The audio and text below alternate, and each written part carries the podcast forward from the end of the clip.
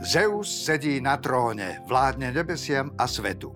Jemu vládne sestra, manželka Héra. Ostatné povinnosti a časti ríše smrteľníkov sú rozdelené medzi jeho rodinu, zvyšných 10 olympských bohov a bohyne. V začiatkoch spolužitia bohov a ľudí božské bytosti chodili po zemi vedno so smrteľníkmi. Priatelili sa s nimi, unášali ich, párili sa s nimi, trestali ich, premienali na kvety, stromy, vtáky či hmyz. Všetkými možnými spôsobmi s nami nadvezovali vzťahy, prepletali sa medzi nami a zasahovali do našich životov. No časom, ako jedna doba striedala druhú a ľudstvo sa vyvíjalo a prosperovalo, ich vplyv postupne slabol. Toto bol úryvok z dnešnej knihy dňa.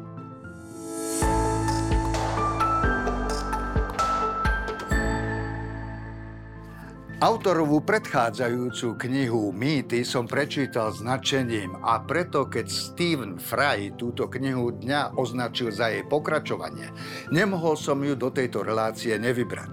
Ide o svižne a s dávkou svojského humoru spísanú zbierku starých gréckých bájí. Hlavnými hrdinami sú hrdinovia neochvejní, statoční, prefíkaní a múdri protagonisti, ktorí symbolizujú všetko to, čoho je schopné smrteľné ľudstvo.